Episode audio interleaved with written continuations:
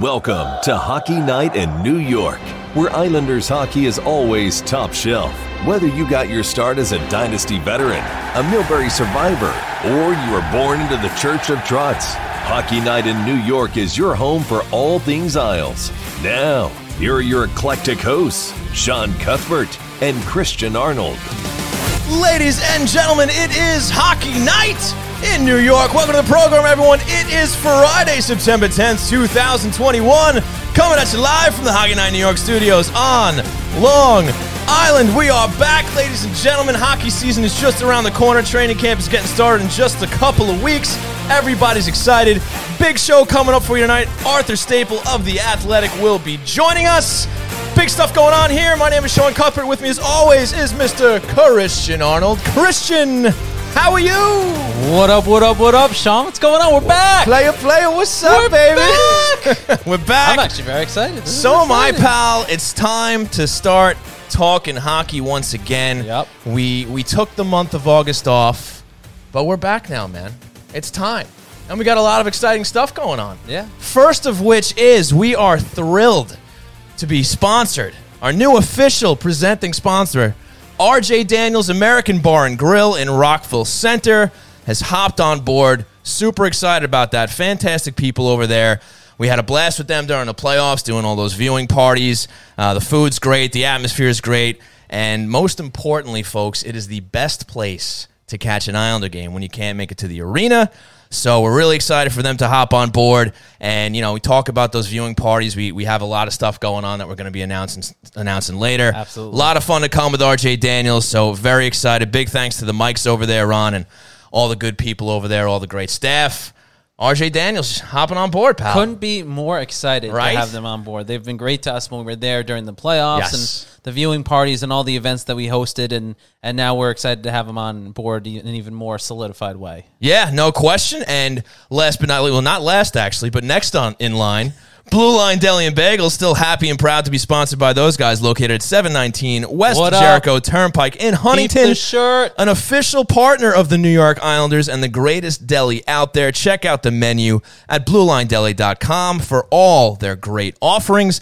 And now, last but not least, happy to be sponsored by Tie Technology, a voice over IP company providing phone services for businesses across the country. If you're tired of dealing with long hold times and the impersonal service of companies like Spectrum, Optimum, and Verizon, give Tie Technology a call at 516 856 7800 for three free months of service. So, Christian, summer's over. That's right. Summer is over. It's going to start getting chilly again. I'm okay with that. I like fall because it means hockey's coming back.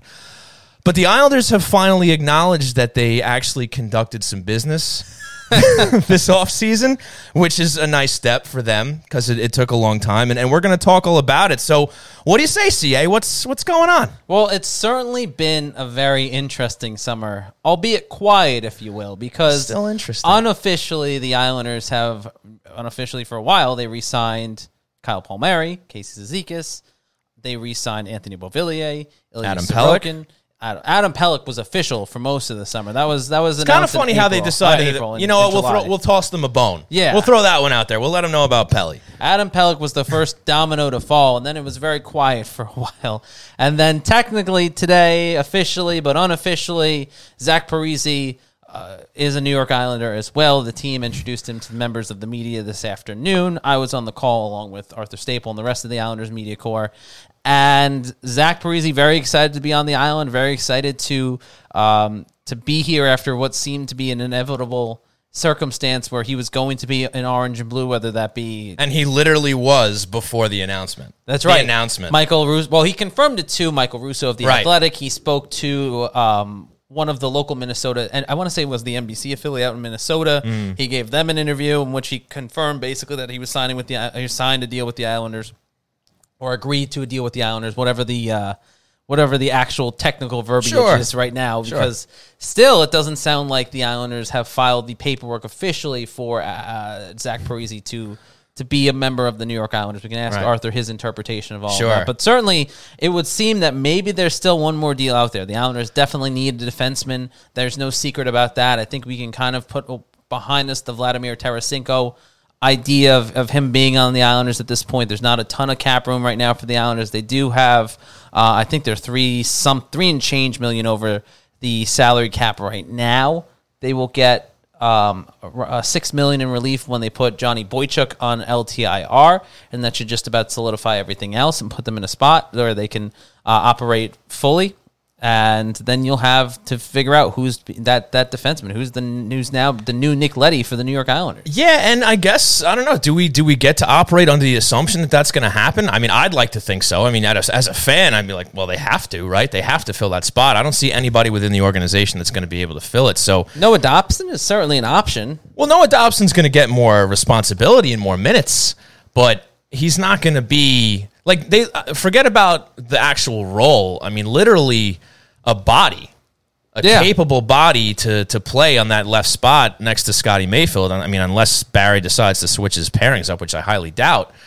So I think that they just still have to get somebody that's I don't know who that is. I don't know who might be on the radar. I mean, Just we're so late in the game now. at this point, People are starting to talk about Zdeno Chara. uh, Zdeno Chara was on the was on the radar a while back, even at the beginning of free agency for for I think a lot of Islanders people and a lot of people who are watching this team because he comes cheap. He's a veteran presence. He still can play well, and uh, as a third pairing defenseman, that's not a bad role for him to play. But I understand the point too of They need a then you second have- pairing defenseman. Then you, but that's when you move Noah Dobson up. You put him with Andy Greene, but that's not. I don't think that's much better. And and certainly, I don't know Uh, no. if people will be that comfortable with the idea of two two veterans. Yeah, I don't. I don't think you want Andy Greene and Zdeno Chara both playing top six minutes. I mean, look, is it the worst fallback in the world if they can't get anybody else? No, Right. I, they I, look. They can still be a serviceable, you know, top six if it comes to that. But I, They also have Sebastian Aho and Thomas Hickey, and I mean, we've talked about this before. But now, Right. I, I I think we kind of have to examine this in a little bit more of a legitimate idea that this could come to fruition. Well, that's the problem, Christian. It's it's September 10th, and we're about what two weeks, or give you know give or take away from from training camp starting. Now, it doesn't mean they can't make an acquisition during training camp, after training camp, maybe something early in the season. But obviously, the offseason is is just about ready to wrap up. It's over. and they're sure over. it pretty much is. So. a- And they still don't have anybo- anybody in that spot. I do find it interesting, though, as you mentioned, with the the Parise figure still being shrouded in mystery. and I- guess you wonder if that's because Lou Lamoriello is still shopping. Possibly. And he doesn't want the exact figures of his cap space being out there, even though, like, But I mean, you can do I mean, the math. No, exactly. That's what I'm point, saying. Like, yeah. like give or take what two hundred fifty thousand dollars, right? Is he getting 750, 770? You know what I mean? Uh, maybe a mill, whatever the case may be. Like, obviously, Parise's cap hit isn't going to be that large, and it doesn't need to be because the man's still going to get paid thanks to that buyout. Right. So, yeah, I mean, I don't know what the what the strategy now would be. To, to keep his contract under wraps and you know who knows I mean, I look, mean, Lou knows yeah. why Right. and Lou has a very good reason for it we just And don't we'll know never know. is. we We'll we never won't know. we, we Even- probably we're lucky we found out Parise is an Islander today A a- kind of I think, officially but I, I think at this point, so it was a s- a f- basically done, and he he was talking about it now with with members of the media and confirmed and all that. So it was kind of, uh, you know, at this point, why are we pretending? I guess I don't I don't know. It was the whole thing was a little interesting. I will say any that. any other franchise, if they saw a potential or an incoming player wearing the team's colors prior to an announcement, would be scrambling. Like Yeah. the PR department would be, you know, all over themselves, like trying to figure it out and trying to, you know, do damage control. The Islanders just like, yeah, that might have been him in uh in orange and blue, maybe.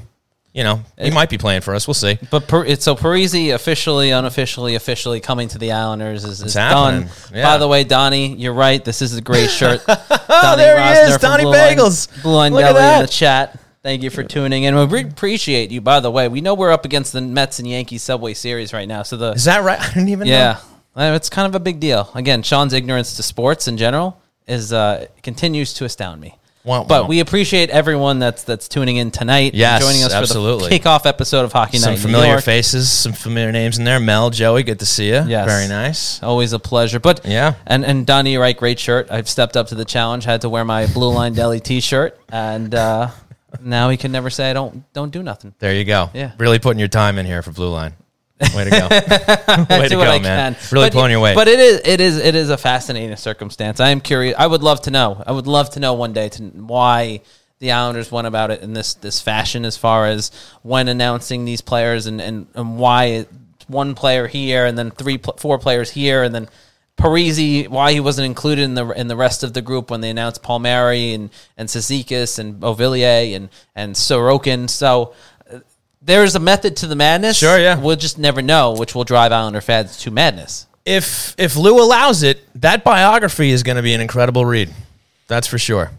And maybe we can finally see what's behind the curtain there, and, and you know what's what's behind all these, you know, mysterious moves and you know secrets and stuff like that. But it's just so funny how uh, just about the entire fan base, anybody paying attention, knew not only that Parise was going to be an Islander, but knew that all these guys were resigned.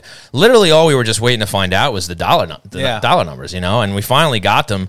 And you know, we're going to run through the names and run through these guys and and talk about you know how they fit in and were they good deals and you know the length, the numbers and stuff. I mean, there's still a little bit of work for Lou to do. It's going to be interesting to see, you know, who ends up being the 13th and 14th forward on this team. I wanted to ask Arthur a little bit about that because there's still some guys that are, you know, carryovers from last season. You wonder if they're still going to be around. I believe there's word that Michael Dal Colle is coming back, even though he wasn't qualified. I think there was something going on with that, so he might return.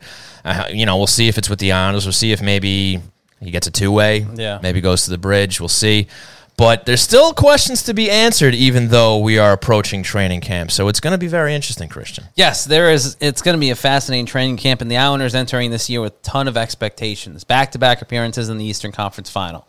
You know, the the onus now is on the team, and I think that the it kind of started with Bo and, and, and Casey and all them when they spoke with the media a couple weeks back after signing their deals about that feeling of that of that unfinished business. And I think a lot of those guys talked about that going into the offseason and during the exit interviews. And I think they're coming back pretty hungry. They know they've been there twice. You know, Zach Parise uh, is a is a talented player. I know he's is up there in age, and I think at this point he can help the Islanders in in a way that uh, that a veteran player can in, in his instance. And I know we were on with Andrew Gross actually when this this kind of started to come down the pipeline. Right, When the- right. The day, literally the day that we did that, they bought out Zach Parise. Andrew Gross invited us onto the Island right. Ice podcast. That's and I right. emphatically said, "No, I don't want Zach Parise." Now that was under the guise, obviously, of him being your your top line Right. winger, Right. and that's not the role he's going to play here. And that I think is okay.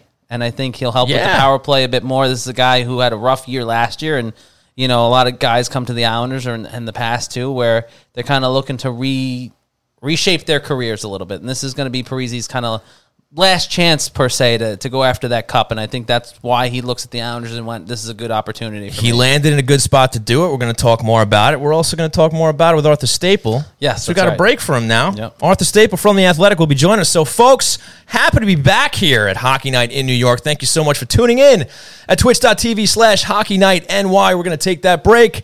Then we'll be right back. It's a new Islander season, and you've got a great spot to catch all the action. RJ Daniels American Bar and Grill in Rockville Center.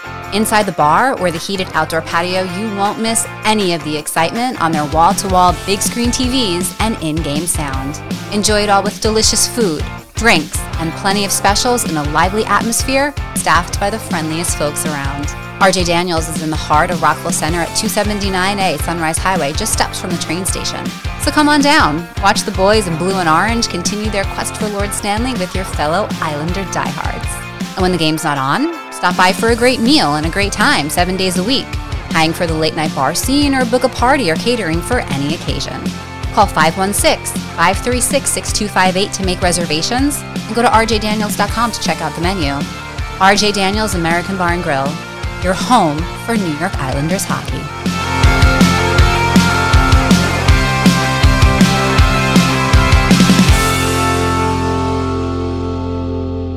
Customer service is the backbone of any great business, and reliable telecommunication is essential to keeping your client base happy. Introducing Tie Technology, a low cost, flexible internet phone service founded on the idea that every customer deserves exceptional service while providing simple setup and management and easy integration to clients across the country.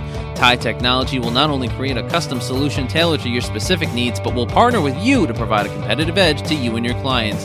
And if you need support, you won't be routed to an automated call center in another country. You'll get a live representative that had a personal hand in building your account. So, Islander fans, if your business is looking for a change from companies like Spectrum, Verizon, or Optimum, Tie Technology is offering three free months of service for any of its affordable packages.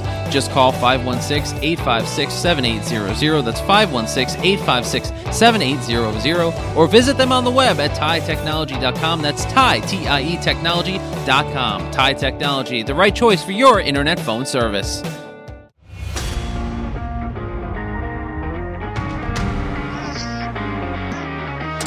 Hope you enjoyed the ads. Now let's get back to Hockey Night in New York with Sean Cuthbert and Christian Arnold. And this is Hockey Night in New York, presented by our good friends over at RJ Daniels American Bar and Grill in Rockville Center. And it's time for the segment of the show brought to you by our other friends, Tie Technology. And of course, that's on the line, brought to you by Tie Technology. And on the line with us is the great New York Islanders beat writer from The Athletic, Arthur Staple. Arthur, thank you so much for taking some time on a Friday. How are you, my friend? I'm good, fellas. How you doing? We're doing well. A lot of news in the last uh, little bit to go over with you, Arthur. Obviously, the, the big news today, Zach Parise kind of, sort of, officially is unofficially a New York Islander. And we still have no idea what the terms of the contract are or how May long it's worth. We, we may never find out. Arthur, certainly an, an interesting circumstance surrounding this whole uh, Zach Parise situation. What do you kind of make of the fact that he was announced basically that he's an Islander, but we still don't know anything about what his terms on, on the contract are? Uh, well, you know, he did talk to uh, our Mike Russo, who's pretty tight with Zach from their years of being together in Minnesota. I think that was around the time that they announced all the other contracts last week.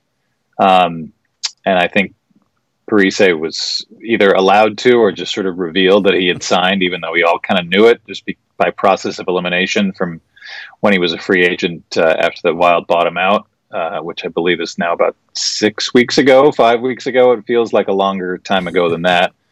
Um, so I think we all really knew. It's just a matter of knowing what the numbers are, and now I guess the Islanders sanctioning it by having him on a call um, sanctions it a little bit more. But until the contract is filed with the league, which still hasn't happened, uh, we don't really know for sure. And I'm sure the only thing we can really be sure of is that it's probably for close to the league minimum of seven hundred fifty thousand dollars. That's the official AAV for this year, but it's going to be a deal like Andy Greene got last year, where there's going to be bonuses and probably very easily attainable bonuses that bumps it up.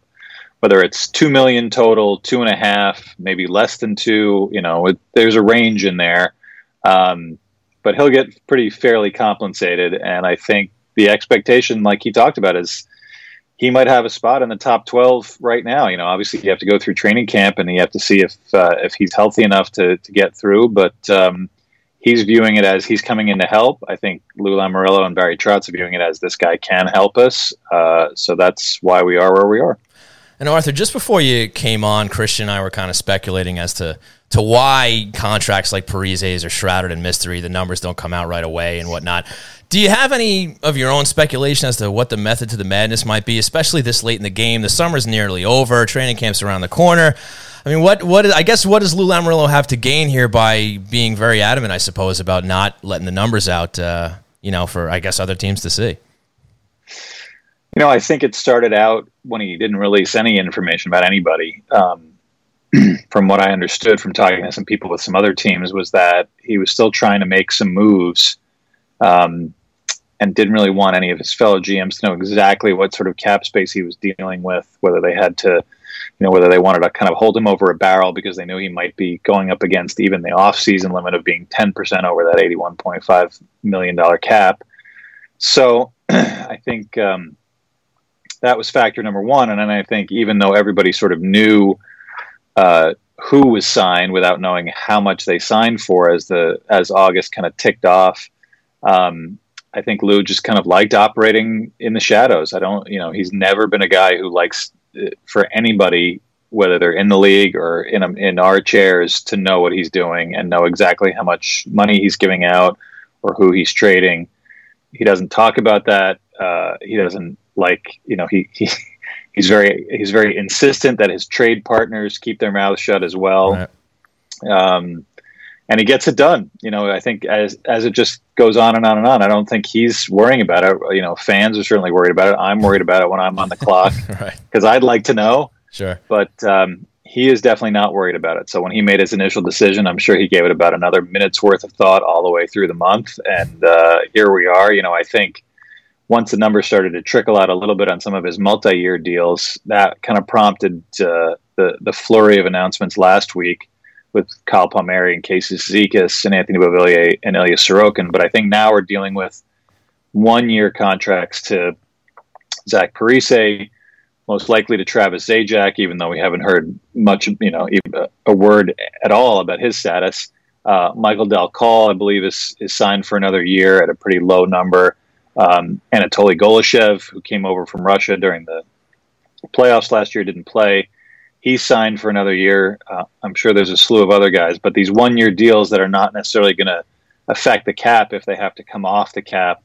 Uh, he, I guess he's just playing the waiting game and saying, well, I don't really feel compelled to announce this stuff, and no one else is compelling me, so why bother? for sure, Arthur.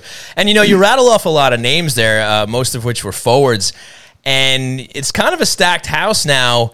And I guess it's maybe it's a little early. You know, we're getting close to the start of camp here. I mean, do you have any inkling as who may end up being that 13th and 14th float, uh, forward? Because that's a lot. Of, you still got Johnston in there. I mean, you have Panik that came over. Does he factor in at all? I mean, who who's going to be in? Who's going to be out by the time the uh, by the time camp starts? You could count up to about 17 or 18 at this point. right. Still got Kiefer, Kiefer Bellows is yeah. still around. Otto Koivula is still around. Uncle Leo Komarov still around. yes. So, uh, you know, we don't know the status of, of, every one of these guys, but they are a lot, they are all signed. They're all pretty much on one way deals. Everybody at, at, that plays forward for the Islanders that's under a contract right now, with the exception of Oliver Wahlstrom, needs waivers to go down. So it's not going to be the way it looks right now if you go on cap friendly. There's a long, long list of guys. Yeah. So that's going to subtract a couple more million off the cap, which helps them. But uh, but yeah, it's a crowded house at forward, and you know you still get questions about Vladimir Tarasenko, and I think the first answer is obviously another question, which is where's this guy going to fit if right. they're not giving up two or three other forwards? So right. um, it is a crowded group. I think when you look at the the lines that you could kind of make right now. Obviously, the the the fourth line is is starts uh, in its own special category, but you've got some spots to play with with Jordan Eberle gone, with Parise in. So you, you know, there's there's some there's some interest there in that top nine. I just don't know that there's a lot of room for any of these guys, and I think what Lou would probably like in the next ten days, twelve days before camp starts is to shed a couple of these contracts, whether it's in a move to bring back a defenseman that could play in the top four or just to be rid of them. I think that would probably be ideal, but I, I don't think they want to be in a position where they're passing six or seven forwards that have some NHL experience through waivers uh, at once. Maybe you get them all through, but mm-hmm. then you've got a crowded group of, of guys that may not want to be in Bridgeport this year um, you want to have some development aspect down there as well, and they do have a, a, bunch of guys who got some experience last season at forward who who they want to have get you know have get more experience this year. Um, so yeah, it's uh, I don't think it's going to look exactly the way it looks now, but you know, damned if I know who is going to be before it gets camp. Talking with Arthur Staple here on the line, brought to you by our friends over at Tie Technology. And Arthur, you, we've been talking about the forwards. Defensively, there's still a big hole there with Nick Leddy's departure over the summer. The Islanders have a dearth of forwards now, and they still have to figure out that, I guess you would say, that second pair defenseman there. Who, in your mind, internally is an option at this point? And are there any moves to be made before camp, before before the start of the season, that Lou has up his sleeve that maybe we're just not accounting for? I mean, there's plenty of moves he could make. There's there are defensemen I think that could fill that spot that are around the league right now. It's just a matter of what the cost is, and obviously, based on the fact that these moves none of none there hasn't been a move made to get somebody, the cost is probably a little bit prohibitive as far as Lou is concerned. So it, it seems to come down to does he want to pay the price to make this kind of deal, whether it's, you know, guys that we've been speculating about on our site or just in general, a guy like Hampus Lindholm in Anaheim who's got a year left, who's a, a big lefty defenseman who could fill that role. Um, whether it's a free agent, there's really only a couple left that you could even reasonably consider. It's probably Ben Hutton, who is he a guy who plays 18, 19 minutes a night these days? I don't, I'm not so sure about that. And Zdeno Chara, who a lot of people are gung ho for, and is certainly, uh, you know, has been an incredible presence and would would right a, a, pretty serious wrong from about two decades ago when Mike Milbury traded him away and in the Alexei Yashin deal, and he blossomed into a superstar. Um, but he's also 44 years old. Is he a guy who can play 18 or 19 minutes a night? Not too sure about that either. So external options, I think, are kind of a mystery at this point. Internally, I think we know what the Islanders have, and it's not a lot on that left side. You've got Sebastian Aho, who got a you know managed to get back into some NHL games for the first time in three years last season, but it was only a couple. Thomas Hickey, who was in the similar boat, got back into some NHL games after two years away, and it was only a couple until Noah Dobson was back, and those guys didn't get a sniff again until you know for the rest of the season. So I think the Islanders know what they have in those guys. Uh, a little bit more unknown in some prospects. A guy like Robin Salo, who's coming over after having a really good year in Sweden, but again, still a bit of an unknown in terms of his North American, you know, career. And Samuel Bolduc, who really seemed to take a nice step forward in uh, the limited AHL season at Bridgeport last year, was one of their leading scorers and, and really looked pretty comfortable at the pro level. But playing only two teams that are were not filled with like with A level prospects. Um, I think the experience factor for Bolduc and Salo is going to hold them back at the beginning of the year. Um, so, you know, I, I, think you just sort of take into consideration the history of Lou Lamoriello and Barry Trotz, which is they've had higher level prospects. They've had Noah Dobson, they've had Oliver Wahlstrom, and they took a long time to incorporate those guys into regular roles. And you'd arguably say that Oliver Wahlstrom still doesn't have a regular role right now as we head into camp. And again, as he's the only guy up front who doesn't need waivers, there's certainly a scenario where they've got so many guys that they don't want to risk losing through waivers that Oliver Wahlstrom starts the year in the minors, which would be pretty surprising, I think, to a lot of people who saw him play last year. But just from the logistical standpoint, it's not out of the question. So to think that Trotz and Lamoriello would suddenly say, we saw 24 AHL games of Samuel Bolduc, let's throw him in there and make him our, our second lefty left pair, you know, second pair left side defenseman right. is uh, it would be really surprising to me. Uh, and the same with Robin Salo. So I think there's a move that's left to be made, or a couple moves left to be made, because even beyond having those guys on an NHL roster, they're certainly not going to not to be on the Islanders roster to be the seventh or eighth defenseman. They're going to play in the AHL because they also can stay down there and not need waivers.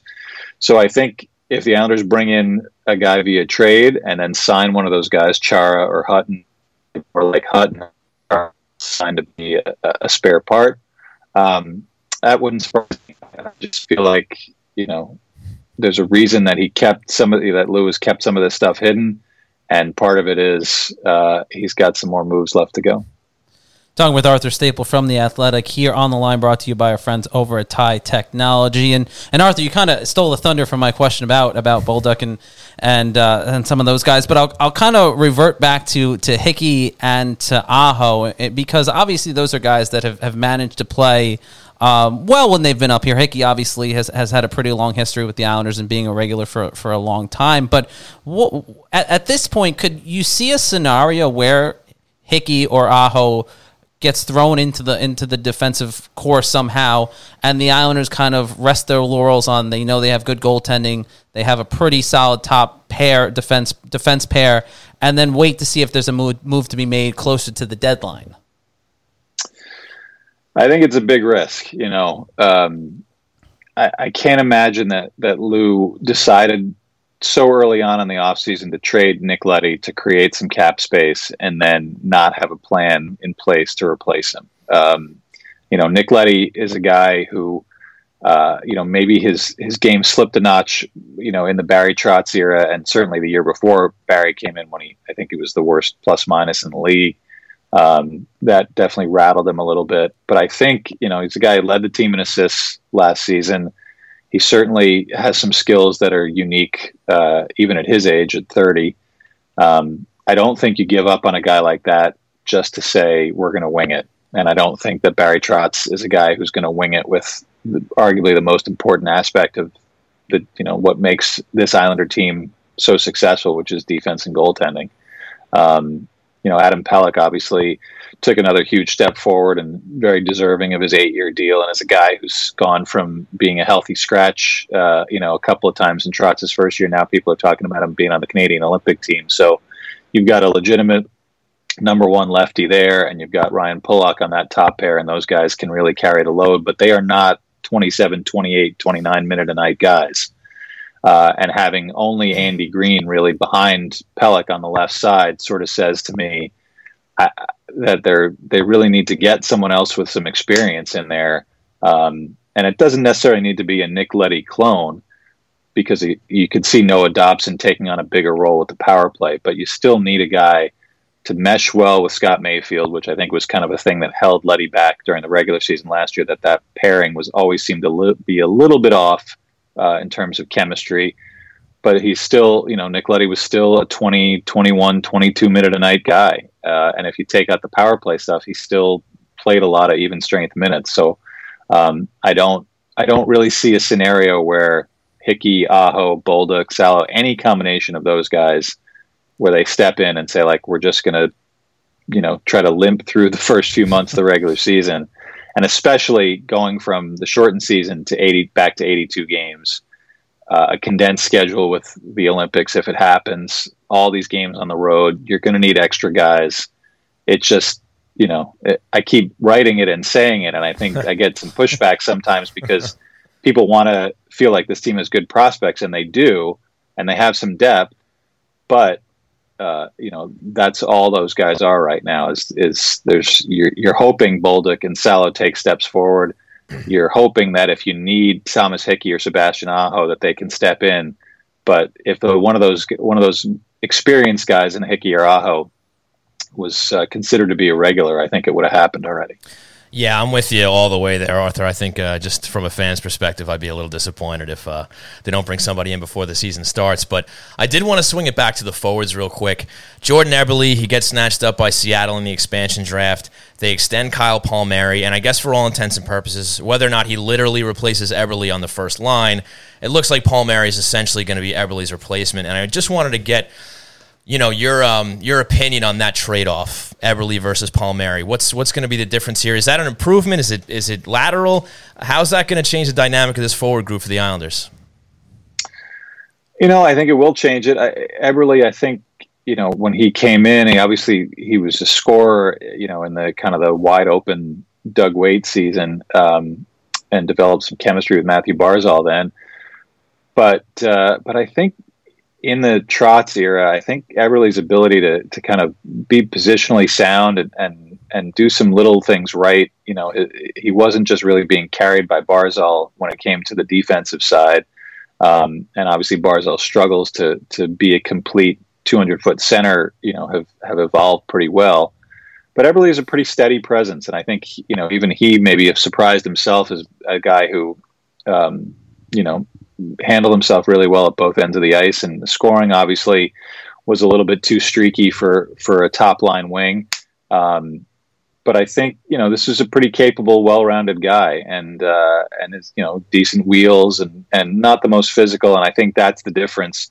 And maybe that's the thing that you saw in the two deep playoff runs that it seemed like he started to wear down a little bit. He had some certainly had some big goals over mm-hmm. the two playoff runs, but I think they were looking for someone who plays a little bit of a heavier style, the way that the rest of the the rest of the Islanders like to play, and certainly Palmieri doesn't shy away from that. He plays a very Anders Lee style of game, um, which sort of leads me to believe that I don't, you know, I don't know for the regular season if that's the guy you want mm-hmm. on Barzal's wing when you already have a guy like that on the other side. So maybe they'll be changing some other things around. We just don't know what Barry Trotz has up his sleeve for training camp. Um, but I think the versatility of a guy like Palmieri too, where he he meshed well on the third line with Jean-Gabriel Pageau, he can obviously play some power play uh, and be effective there. And I think for Eberle, they viewed him a little bit more as he's Barzal's, you know, running mate, but I don't know if we can kind of move him up and down and around the lineup. And I think Palmieri gives you a little bit more of that versatility.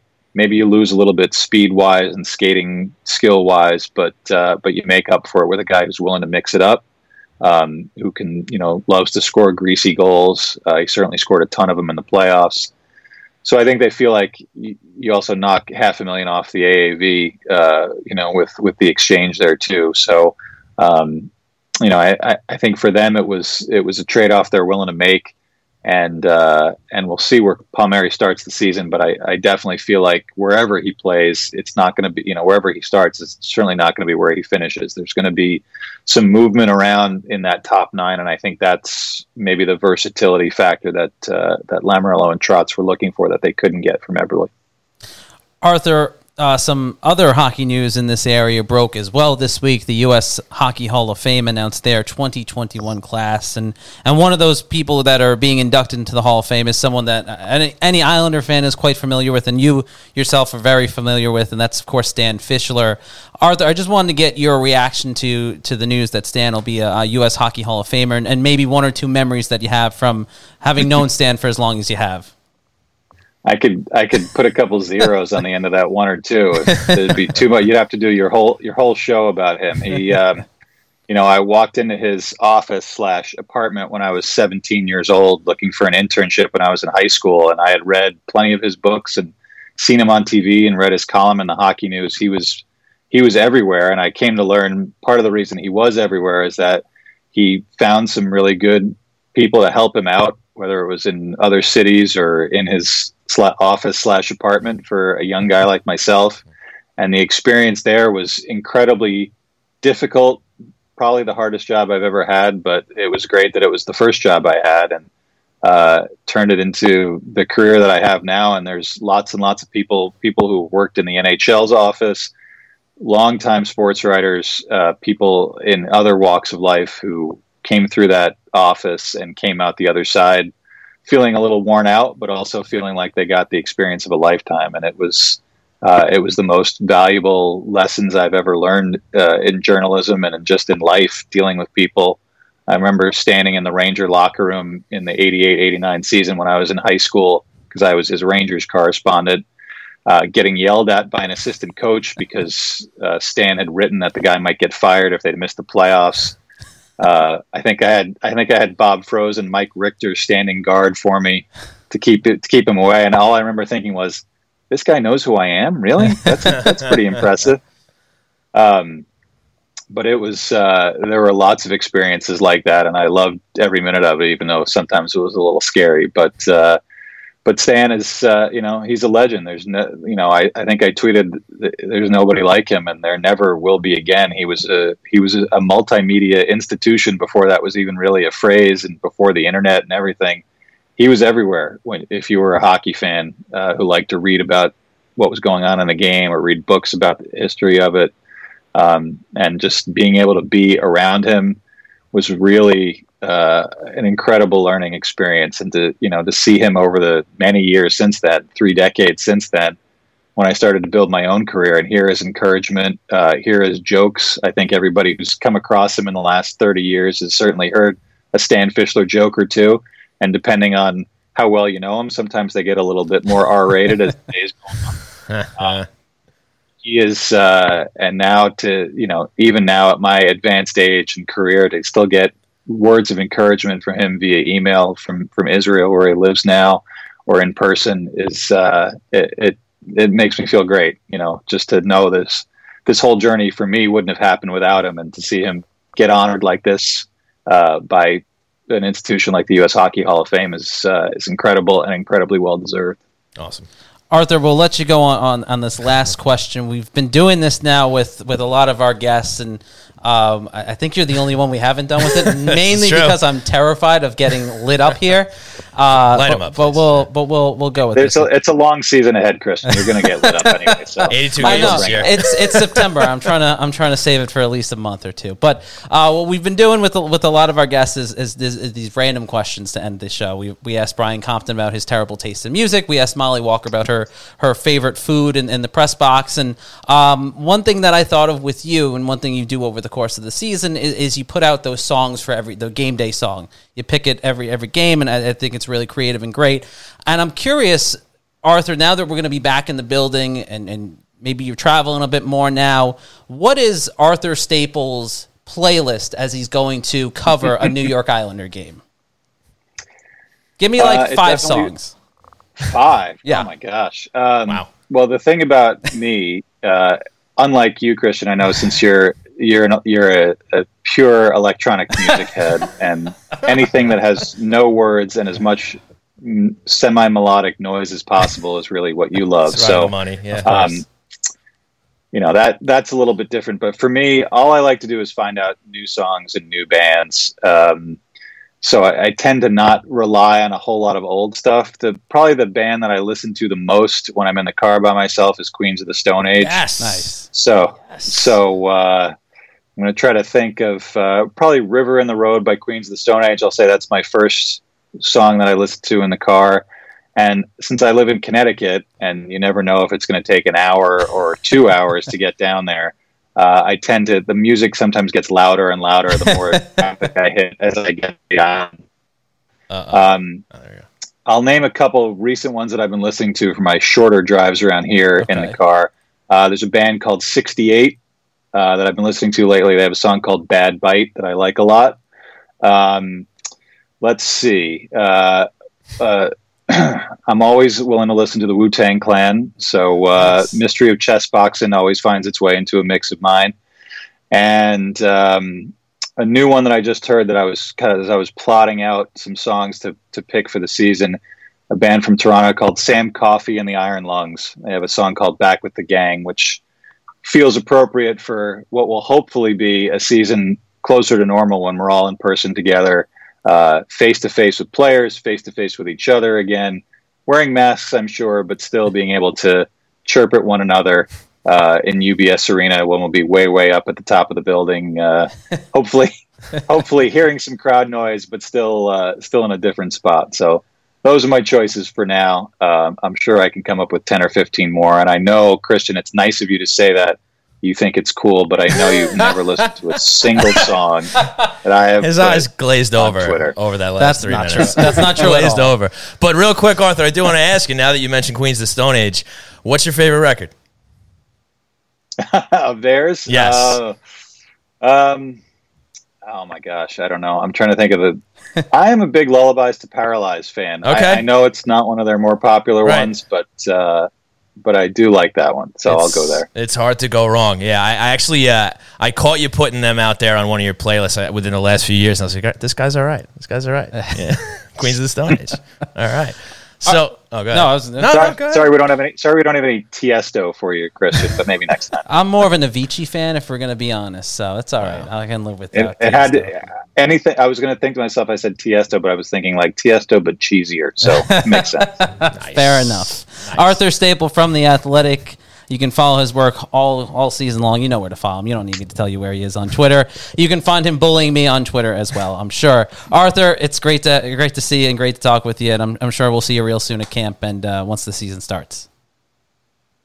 Thanks a lot, guys. Appreciate it. Thanks so much, Arthur. Take care. All right, folks, that was the great Arthur Staple from The Athletic. Let's bring it back to the main screen here. A lot of time from Arthur. Great Yeah. stuff. Love that bit at the end. Nice question. Yeah, thank you. A you. little music chat. Yeah.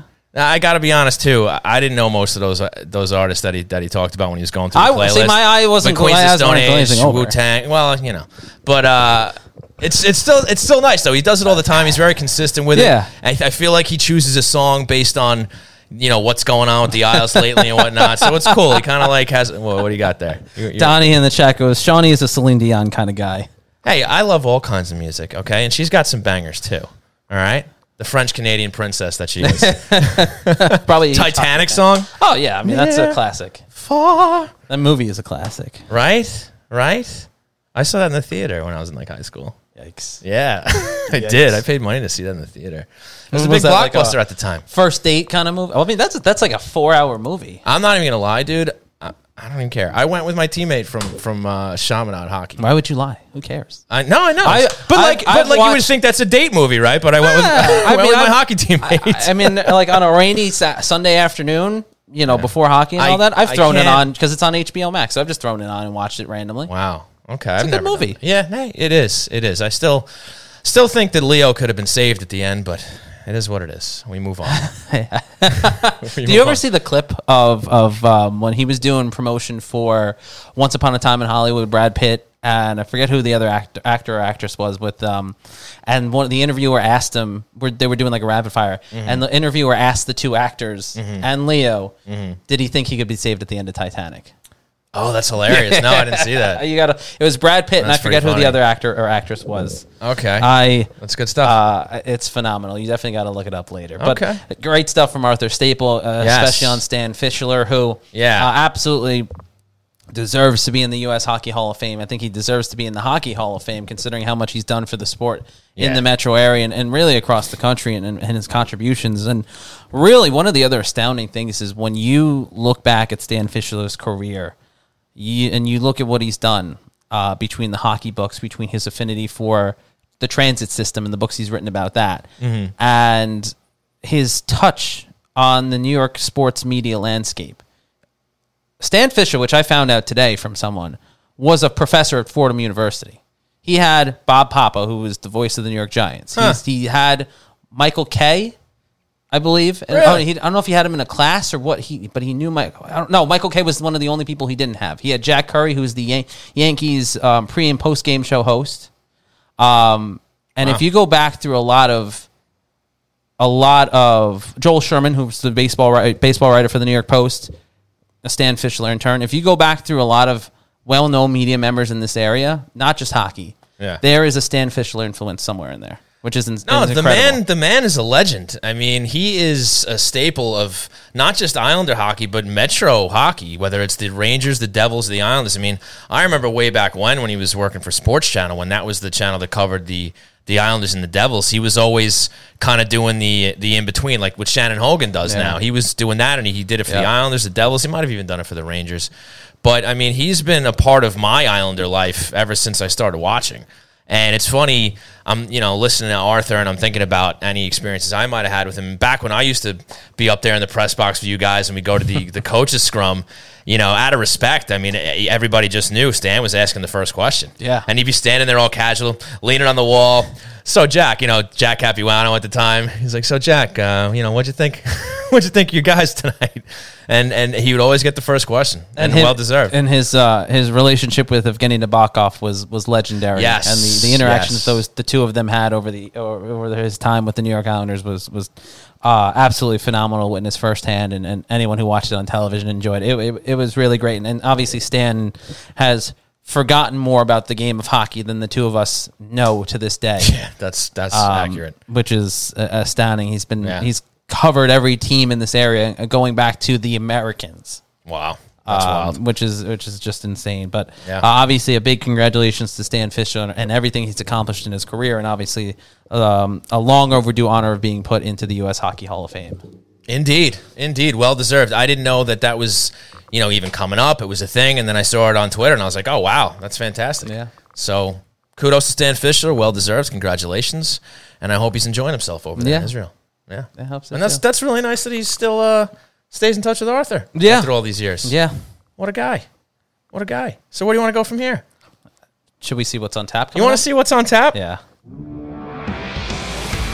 And now, it's time for What's on Tap, brought to you by RJ Daniels, American Bar and Grill. Woo! Hey, we're at RJ Daniels. That's right, ladies and gentlemen. It is time for What's on Tap, brought to you by RJ Daniels American Bar and Grill.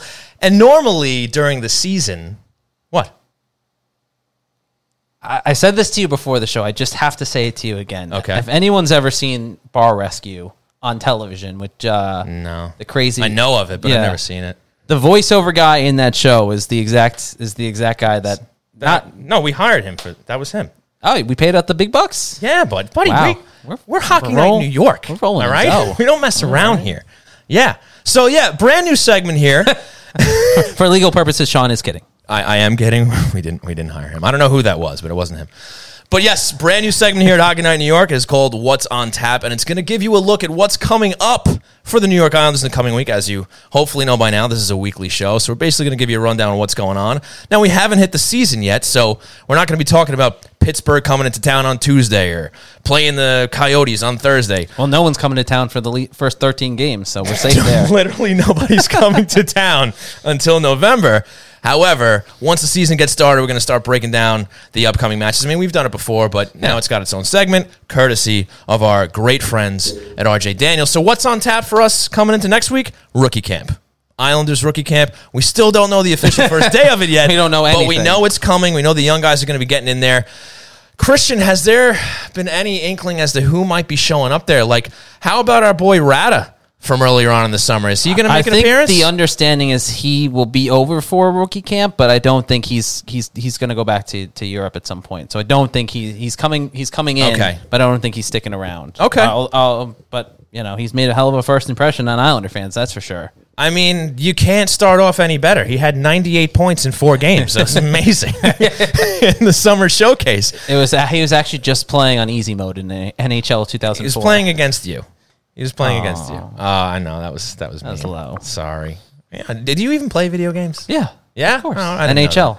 Madden, Really? MLB the Show. So you're gonna get the new one that's coming out, 20, Uh, no. 22? Yeah, I don't think I bought one since like 15, and I'm pretty sure they've all been the same since. Pretty much. I think they've all been the same I since. see. I see people with the same complaints on Yeah. Twitter every year, so I don't I think, it's changed. mostly Andy Graziano for who, for whatever reason, continues to buy NHL every year and yeah, complain it's, about it's it. a fool's online. errand now. I don't mean to insult anybody. No, no, you should insult Andy. It's fine. Well, I mean anybody else that, that no, no, you should insult them as well. Okay, fair enough. Learn your lesson. It's just it's it's a big money grab.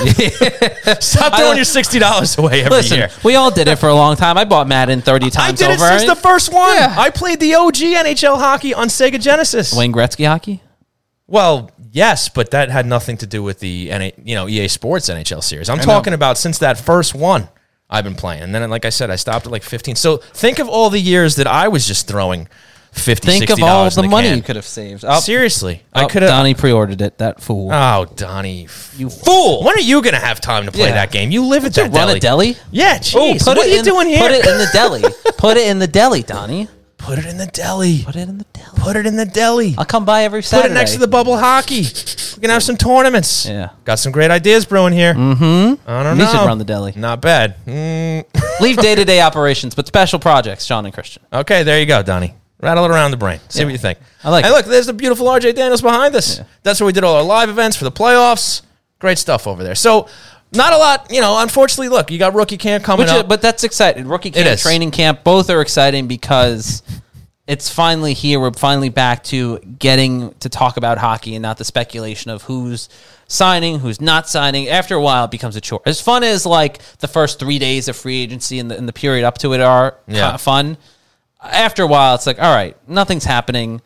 Uh, Let's let's move on with our lives. Let's get to some actual hockey now. And and with the expectation on this team and the fact that the Islanders are going to play 13 games on the road to start the year, training camp, rookie camp, all these Right. these things become so much more crucial for the Islanders to have good camps uh, for everybody because they're going to need them. They're going to need to be in, in great tip top shape for the start of the season. the the beautiful thing is, Christian, is that all that stuff is not so far on the horizon anymore. We're right there. Yeah. Rookie camp next week. Now, the Islanders very well could start rookie camp next week, but they won't actually acknowledge that it started.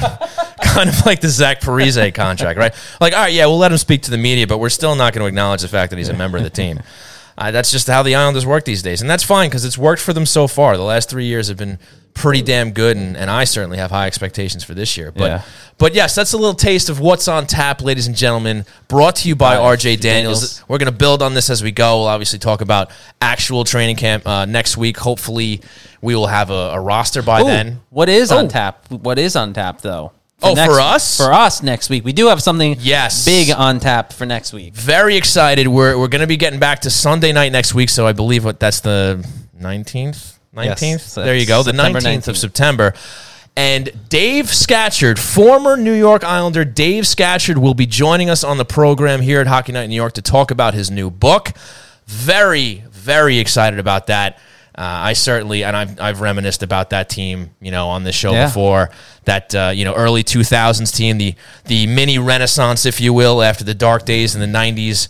The Yashins, the Pekkas, the Scatchards, the Jason Blakes. So very excited to get Scatch on the show and talk to him. Excited to talk to him about his book. Yeah. That's going to be a lot of fun. And kudos to you, Christian, for bringing him on. Got to Well- give you credit where it's due. I mean, what can I say? We get Doc Emrick. Oh, I get Doc Emrick. I get former NHL players. You know, yes. I don't want to brag, but I do. I do contribute a lot to this show. Ooh, you. We'll just leave it at contribute. How about that? We'll just say contribute. You're here. You're here. See, you almost broke the mic. here he goes. Here he goes. It's show I'm good. number one. I'm good. I'm good. You We're sure? good. Yeah, yeah. All right, we're not going off the rails this time. So, No. so I off guess the rails brought to you by RJ Daniel. we'll find we'll find another sponsor for that. It's just gonna be it's gonna be 15 ah, straight seconds. I was going to of- point to Mike behind the bar, but he's Christian- not there. He's not there. And He's- now we're he's in the actually street, probably and literally it's there. Right now. daytime. Yeah. What is so, going on here? So again, a little taste of what's on tap. New segment here Yeah. at Hockey New York, brought to you by RJ Daniels. Very appreciative of them hopping on board and getting that. What do you got? What do you, a little chat. Look at the chat. Like the real host, Christian. Yeah, that's that's about right. So uh,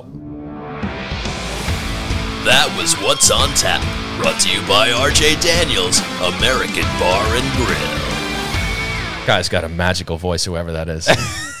Just what great work by that I guy. uh, I think it's phenomenal. I'm glad we paid whatever we did. What was that? Fifty cents for that voice guy? yeah, give or take, give or take. Love the new segment. Thanks, Donnie. There we go. Some kudos already. Yeah. New segment. There we go. On tap. What's on tap? I already botched it. That's great. Episode one, already botched it. That's just great. So, Christian, we are at 510. See, we're going to extend the shows a little bit too. We have an, an additional segment, so we'll probably be going a little bit past an hour here. Yeah. And that's fine. It's just more Islander talk, more hockey talk. So, we hope you hang out with us. Now, do you want to talk a little bit more in depth about these signings that they made? Yeah, I mean, we want to exam. We, it's been a little bit since we were on the air. Obviously, Casey Cizikas. Yeah, we haven't had a chance to talk about this I yet. mean, Yeah. that that in a nutshell, those signings in a nutshell, all very good deals for the Islanders. Casey Cizikas obviously being the biggest deal, uh, and the ta- the team friendly. Try saying that three, three times fast. Can't do it. Team barely- friendly? Can barely say it once. I can. Apparently, I just can't talk anymore. Team team friendly? That's like hard. That's not even a tongue Mm. I twister. couldn't even say it before. Team friendly deal. You got it. Proceed. All right, great. We're going off the rails. Brought to you by RJ Daniels. go. Go. Get Um, back on. The team friendly deal that that Yeah. Casey Cizikas signed was was a huge thing for the team going forward because of, of just how critical the the cap situation has been the last couple of years, and and I, I think it speaks volume to what the Islanders have been building, and it continues to show there. I, I think you know we've we've heard this narrative so many times, and it was asked to Casey when he when he resigned, and uh, some of these other guys about the changing the changing you know face of the organization and the perception and all of that. And I think it's at this point we can kind of move past that because I think at this point the Islanders have earned enough credit where that question is almost insulting at that point. No offense to anyone who, who thinks it or asks it or anything like that, but at a certain point, I, I think we're beyond that because the Islanders three three years in a row they've made the playoffs. Yeah. Um, Yeah. they made it to the Eastern Conference Final two years in a row. Yeah. Um, they have a Hall of Fame general manager, a future Hall of Fame head coach. Um, Check. Check. The team plays well. Yes, there is the the issue every year that seems of, of kind of collapsing there in the second half of the season, but then picking then turning the magic on in the in in the playoffs. Is it a collapse, Christian? Or are they maybe just taking their foot off the gas a little bit? Getting ready for the playoffs. They're taking their foot off the gas. Sure. Okay. Regardless, there is that drop in the second half of the Okay. season, which for whatever reason continues to It happen. happens. Yeah. Um, and everyone goes crazy. And then, we, and then you get to the playoffs, and everyone goes crazy in a good reason. Yeah, it's, it's wild. Um, the whole Ups and thing is downs, wild. ups and downs, whole, baby. whole thing is wild. Yeah. Um, but I think the Islanders have earned enough kudos at this point where we can kind of move beyond the narrative of, you know, what does this say about how things have changed in the organization? I think it's set, it speaks for itself at this point. We, you know, Casey Cizikas signing i- is an indication, another indication if For the for the price that he did. Right. If, yeah. If Pageau coming here was an indication, if Paul Palmieri coming here was an indication, if Zach Parise waiving his no trade clause, trade clause a year ago in the potential Yeah. 2020 deadline trade was an indication, um, you know, I, I, there's a list goes on and on and on. I think we've hit a point where this is an organization now that is one of the pinnacles of New York's the New York sports scene. The Mets are always a mess periodically. No, it's the Yankees can't get it together. 100%. The Jets are in training camp talking about how they're they're trying to model themselves after the way the New York Islanders organization is is being Imagine run. Um, you know, the Giants are the. Giants, and uh, you know the Rangers. The Giants are the Giants. The, the Rangers are the Rangers. The Knicks are uh, perpetually in, in chaos. And The then Rangers the have- Nets, have you know, had- the Nets. More cha- they had like their their islander equivalents of chaos this past summer with the whole upheaval Right. of the front office i mean that's something you would have seen out of the Island. well that's something you have seen out of the islanders i mean that was their neil smith moment that's what that was that was the neil smith situation and pat lafontaine i mean that was the rangers version of it that whole thing but no the, the islanders have become in a very short amount of time a model franchise Yeah. not only in hockey but in all of sports in fact uh, the athletic just did like a uh, a fan conference Yeah, yeah, yeah. survey whatever They do it for every year for all 32 teams now. And now the Islanders sitting at number five, I believe, at that list. So things have changed in, a, in very short order. And people still find things to complain about. Because But that's but that would that's what fans sports. do. Yeah, it's sports. right. know. But yes, things are things are wonderful here. Wonderful up, down, left, and right. The new buildings come. We're we're just under two months away from setting foot into UBS Arena for New York Islander hockey. I mean, let that sink in. Less than, I mean, two months. That's nothing. I mean, It's gonna we're be here before you know already it. there. We, yes, we've been here the whole time. They still won't let us leave. and there's Ilya still hanging out with us. Real nice guy there. He's been here the whole time, just just supporting us. Yeah. Except for the when he went Yeah, to the, listeners are like, Except what, for he went the with- listeners on like Apple Podcasts, like, what are these guys talking about? If they never like watched Yeah. the show, they're like, what are they talking about? But anyway, a lot of great things going on here, and, and it's and it's and something to get really excited about. And and just to to kind of group all these contracts, all these signings that they did do this summer, I Mm-hmm. mean, you're really going to be nitpicky if you're going to complain about any of them. Yes, Zeka's got a few extra years, but it's negligible at a two and a half year, con- uh, two and a half million dollar contract, right? That's something you know you can bury if you have to. You don't want to have to be in that position, but look, if if he if he Also- runs out of gas, you know, in the later years, you can you can do things to to alleviate the, the cap hit there. Palmieri, you actually I think gain a year of age versus Eberle. He, I think he's a year younger than Jordan Eberle. He signs four years is great on a UFA contract. Usually you're seeing six, you know, five to seven. Four years and a very reasonable five million dollars. And Adam Pelech, eight years, five point seven five. Your top Yeah. pairing left. I forgot about the pa- I forgot in about the, the, in the prime contract. of his Yeah. career. I mean, that is Yeah. that that is a sweetheart contract for the New York Islanders. I mean, look, Toronto fans or, or, or other fans around the NHL can complain all they want, but if Lou Lamoriello gets GM of the year for a third time in a row, it's going to be deserved because, the, I mean, this has been a banner summer for him because everybody was like, look how tough this offseason is going to be. Look at all this, you know, cap situation that they're in. They, they get rid of Ladd. They they unload Eberle's contract, whether they wanted to or not. Yeah. They they find a way to get under Leddy's contract because they kind of had to do the expansion trade. Right. And and Lamoriello finds a way to swing all of that money into keeping all of these integral parts of the team. Sorokin gets a reasonable contract. Mm-hmm. You figure in around two years he'll probably take the reins from, uh, excuse me, Semi Semyon Varlamov. Who was at the U.S. Open with the other week? Is that right? Yeah. How about that? Yeah. I didn't know that. It was all over social media. I think the only contract that I'm going to nitpick, and again, it is nitpicking, Right. is the Beauvillier contract, and not because of the dollars. Four point one deserved. That's fine. It's just it's three years. He's going to be a UFA, and you know he'll probably get a bump, and there probably there's going to be some haggling over what that number is going to be. And look, we'll worry about that in three years. I mean, we kind of you look at Pulock next year, and that's a little more concerning. but- right. That'll be. but but again, uh, you look at the full body of work that that L- Lamoriello has has put together here with with this changeover for the roster, which kind of barely changed over, but he had to, but he still had to Right. you know deal with a lot of these changes. players, right? Small change. and I think it's fantastic. And you look at that forward depth, there is there is not a weak spot in that forward lineup, first line to fourth line. yeah. Whether you put Palmieri or Wahlstrom on the first line, that's a debate we'll probably end up having throughout the course of the season. Uh, I'm sure soon, sooner than that, probably next week. but you know, you're going to have that debate between those two guys. Who's going to flank Barzal on the right side? But you know, just for the sake of argument, Lee, Barzal, Palmieri, Yep. Beauvillier, Nelson, Bailey. Bailey. Sorry, Josh.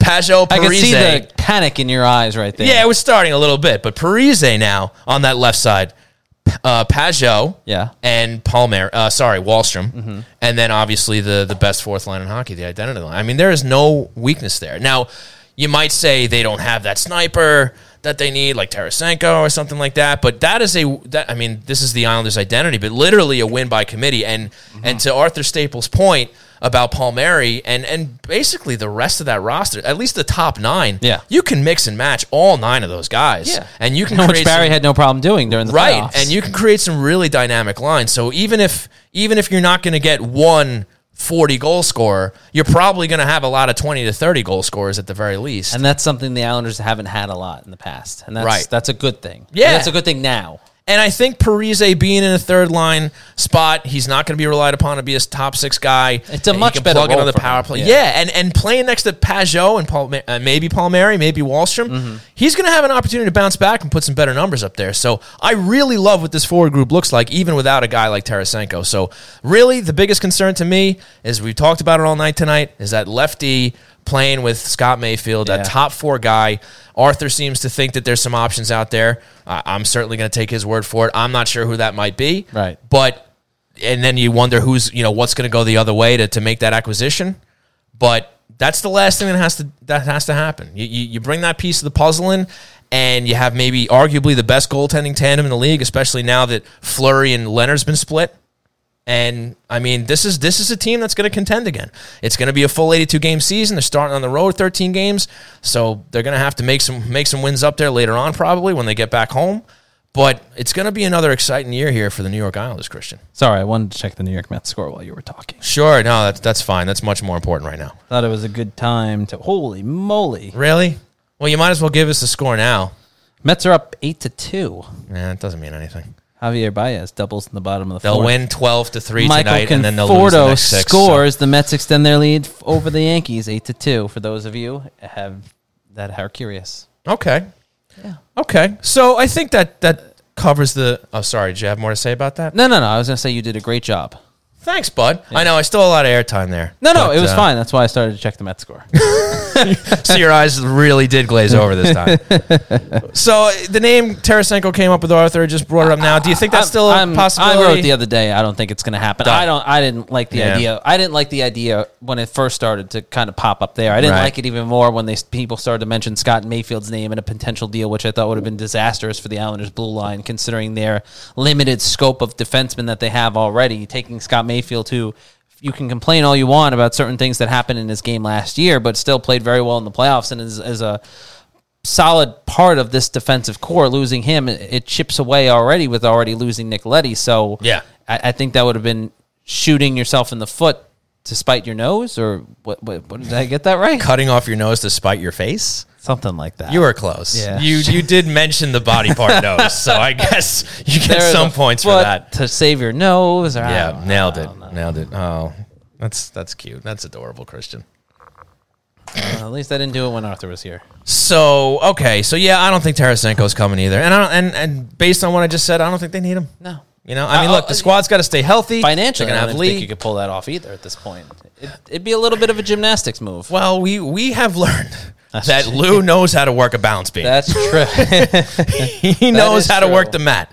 He definitely does. true. So I wouldn't put anything past him. And look, there's there's ways to unload some of those contracts and no, no, I know, but or it- it- bury them. yeah. But it is funny how many forwards they have right now under contract. Like, I mean, like again, Panik. Like they acquired him. Is he even? Gonna, I forgot about it. Right? Yeah, he's there. Until you brought him up, brought Yeah. him up before when I Arthur think- was on. I totally forgot about. It. I think he's Thomas got like a 1.75 mil contract. First name is Thomas, right? I thought it was Richard. It's Richard, Panik. Oh, all right. See, that's how it's. It's Thomas, Vanek. Ah, that's Thomas what I'm thinking Vanek. of. and Yeah, Richard Panik. rhyme. Yeah, it's Richard. Richard Vanek. Yeah. Thomas Panik. Yeah. Close again. Yeah, it's all right. Nose whatever. to your face. so No, shoot your foot to, to bite your nose. that's it. You nailed it. That's it. That's right. uh, we should put that on a T-shirt or something. Why not? All my it bad- reminds me of the bartender from Boondock Saints. You ever see Boondock Saints? Yeah, of course I've seen. Boondock he used to get all those cliches wrong, and then he would he would violently curse after he realized he got it. Like, why don't you make like a tree and c- c- c- get out of here or something like that? Which is obviously not. not yeah, that's not it. But I'm pretty sure that's what he said. Anyway, reeling it back in, I think it's time to celebrate some heroes. So, ladies and gentlemen, we're going to take a quick break, brief break. Yes. And then we're going to come back with the Blue Line Deli and Bagels Heroes Of of, the the, week. week. The only thing better than a great Long Island deli is a great Long Island deli run by die-hard Islander fans. Blue Line Deli and Bagels located at 719 West Jericho Turnpike in Huntington will make any Islander fan feel right at home with its familiar blue and orange theme and Isles decor. Blue Line Deli and Bagels proudly serves Bagel Boss bagels along with breakfast favorites, hockey-themed heroes, quesadillas, salads, fresh-made smoothies, and much more. So stop on in for delicious food, a clean atmosphere, and a happy staff ready to greet you with friendly service no matter what team you support. Want to place an order for pickup? Call 631-944-3222 or visit BlueLineDeli.com to check out the menu and order online. Blue Line Deli and Bagels, where the great selections will have you saying, yes, yes, yes.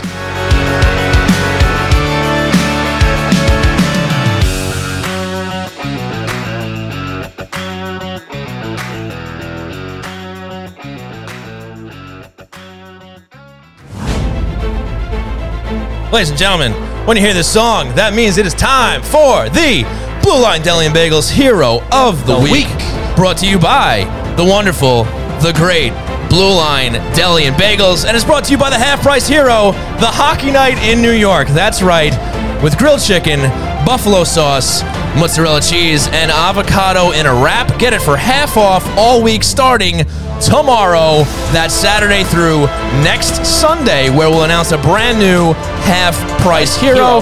Stop in and mention Hockey Night in New York for half off the Hockey Night in New York. So, Christian, it's time to name our heroes. Now, obviously, no hockey's been played. There goes my hero. Yeah, buddy. Tony and I may or may not used to used to have played that song I figured as much. during the Hero of the Week when we didn't care about copyright. but I said may or may not. It doesn't mean that we did it. So, Christian, who's going first? I will go first. I'm proud of you, man. Well, You're being a hero right now. Yeah. You really are. so my hero of the week is. Are we ready to push them button? yes, ready to push it. All right, here we go. My hero of the week is Mr. Casey Cizikas. There he is, ladies and gentlemen. Tell us why. Well, mostly Well. because it was predetermined, thanks to Sean Cuthbert. No, I'm kidding, of course. Uh, the contract that Casey signed, uh, phenomenal deal for both sides. Obviously, everyone gets what they want. Casey gets Casey gets a longer term. Islanders get a, a less of a, a cap hit, and both sides can keep together a line that has done a phenomenal job for the New York Islanders over the years and really has set the tone. There's a reason why they're called the identity identity line. And Kate Cizikas, Matt Martin, and Cal Clutterbuck have certainly uh, embodied much of what it means to be a New York Islander, especially under Barry Trotz and Lou Lamoriello. So uh, taking that deal to stay an Islander. He wants to. I don't, oh, is are you killing me to wrap it up or what was it? Oh no, no, no! You, I was trying to pull you into the shot. Your half Oh, your head oh, is oh, is in the in the off screen. So I was trying to subtly tell you to work your way back in, but but now we'll just share it with everyone. I don't, I don't know what this was. He was doing like this. I was like, "What are you doing? You giving me the finger? you fist bumping? What is going on?" okay. Um, but yeah, so Casey Cizikas is my hero of the week. I mainly forgot where I was going with my point because John threw Nicely me off. done. And uh, yeah, Sean, who's your hero of the week? Well, I went in a similar direction, but Oh, not the same one. Yeah, that's right. I chose somebody else, but it's for somewhat sil- similar reasons. I feel like I had a really great point to make, and then you really, you really messed me up. So it, was it really that great? yeah, it was. Probably not.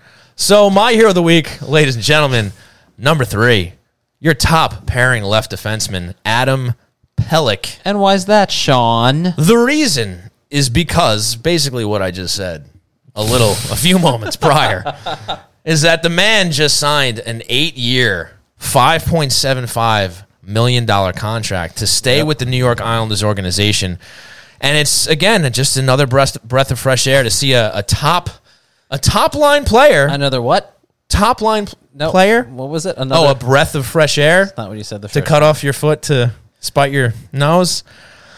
Breath of fresh air.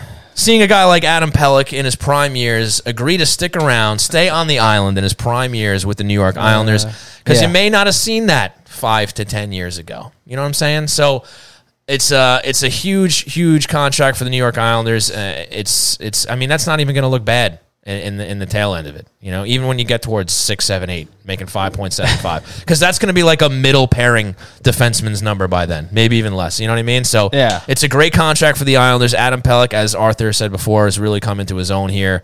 And he is going to be a staple on that top top pairing. I love that, even though it's never going to happen because he's never going to put up the numbers. He's getting, you know, I guess you could say for argument's sake, Norris Trophy talk and this based on his defensive play. that, yeah. But until the NHL implements some kind of Selke Trophy version uh, for on the defensive side, a guy like Adam Pelech is never going to win the Norris because I mean, unless he pleasantly surprises us and puts up 30, 40 points one year. but that's not his style. probably That's not his gonna play. happen. But and that's Yeah. fine. It's, it's absolutely not what the Islanders need from him. What they what they need is what they're getting. So it works out in the end. And and Donnie, it's good to see you taking advantage of the chat tonight because uh, we know we don't plug you enough on the show. He's having a blast in there. I know. It looks like what is he pushing avocados? He even, No, he even figured out how to put an avocado uh, emoji in there. Great hero. I mean, the food is great. Avocados are expensive, so take advantage of the half price hero. Can I advertise on this chat too? Well, you already are, Donnie. That'll be an extra He literally is. fee that we'll negotiate later. And and uh, kudos to Mel with the "I can be your hero" Enrique Iglesias reference. yeah, I caught that, Mel. Great job by you. Love that. That's that's that. Awesome I, stuff. that's- you should have used that for. Uh, I can be your hero. We actually might have used that Baby, once. Uh, I can kiss way back when. pain. We might have mixed it up. I will stand by you. Oh, yeah, we used to be mean too. We used to do a zero of the week when they had a bad week. Yeah, we've, and then uh, we may or may not have played a Smashing Pumpkin song called Zero at the time. We we didn't though, because that's not right. For legal purposes, no, we did not. we did not. But we're past that now. It's only positive things here now. We only do heroes. Oh. there's no zeros here other than Christian. But there's no zeros here. What? Did I? I heard that. Did I mumble that out loud? So Adam Pelech, Casey Cizikas. This Heroes week's of the Heroes Week. of the Week once again brought, to you by, the Blue Line Deli and Bagels Hero of the Week. half price hero, Of the week. none other than The Hockey Night New shameless, York. self promoting Hockey Oh. Night New York. That's right. be You know that was our last show's one too. I didn't even change it. Yeah, well, we're shamelessly self promoting. Yeah, I, have figured no because prob- we're starting a new season, it was I- fair. I, have no okay problem being a shameless self promoter. I, I, No, that we know. Yeah, that I we know. I'm just saying. I'm just saying. So there you have it, By folks. the way, yes. By the way, yeah. great food at Blue Line and Del- Deli and Bagel. Fantastic Just food. Just gotta say. The owner's all right, but the food is just guy goes into chats and starts advertising his deli like it's no big deal. the nerve, right? Uh, it's What does this guy think he is? Yeah, I mean, and basically forces you to wear that shirt. I mean, I like that was shirt. uncomfortable. I'm just kidding, Donnie. We love you. I'm just kidding. We're just having And we're fun, back buddy. at UBS Arena. We travel fast here. we do. We travel fast. Sean, do you want to take some listener or viewer questions? Yes, I do. Yes. All right, Shawnee. Well, we'll start with a question from Mel Armenia, 22. Long time listener. And she Thanks writes, coming back. Do you think Chris Lamoriello will operate the same way, uh, meaning uh, well, the same way as his father, Lou Lamoriello, if he ever takes the helm of the Islanders?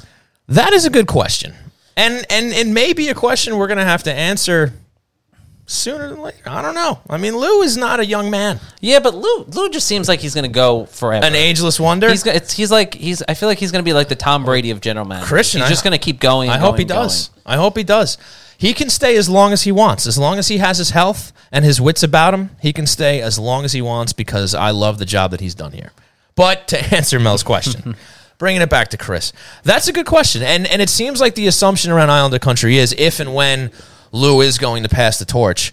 Which, funny enough, he kind of hinted towards when he first got here. He's like, "Listen, I'm going to GM for now. We'll see what happens." And then he was just like, "I'm the GM." But I think he just loves it too much. Like he, he gets back into that mode and he's like, I don't. He's I a don't wanna competitive man. anything. Yeah, And he's kicking ass. So why not? taking names, chewing bubble gum, doing all those things and at he's once. all out of bubble gum.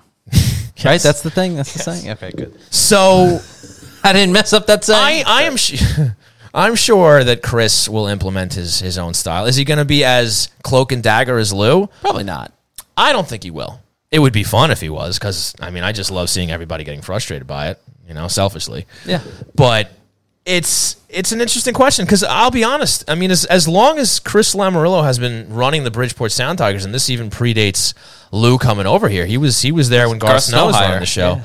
So I I'm not too familiar with with how he's running the show down there, and and uh, look, the dynamic has to be different because you know if you're a GM of of, of an AHL affiliate, you're still kind of you know following the lead of whatever the the the parent you know team is doing, right? So a lot of his decisions are based off what happens above him first, Yeah. right? So you, you don't really get a great idea of of how they're going to operate the main team until I get they get the job, I guess. But I mean, look, he's the man's son, so obviously he's going to take some influence. Whether he goes the whole nine with the, you know, I'm not telling you ever about anything that ever happens. I don't know. I have no idea if that's his style, but I'm sure. I, well, look, I am sure, but I also would hope that we would definitely see some similarities between father and son because that means that the team ends up in good hands if and when Lou has to pass the baton. Uh, Mel Armenia twenty two also asked if uh, we think that Zach Parise will take number eleven. That's a good question. I mean, he he can't take nine, and well, seven's available. He could take seven.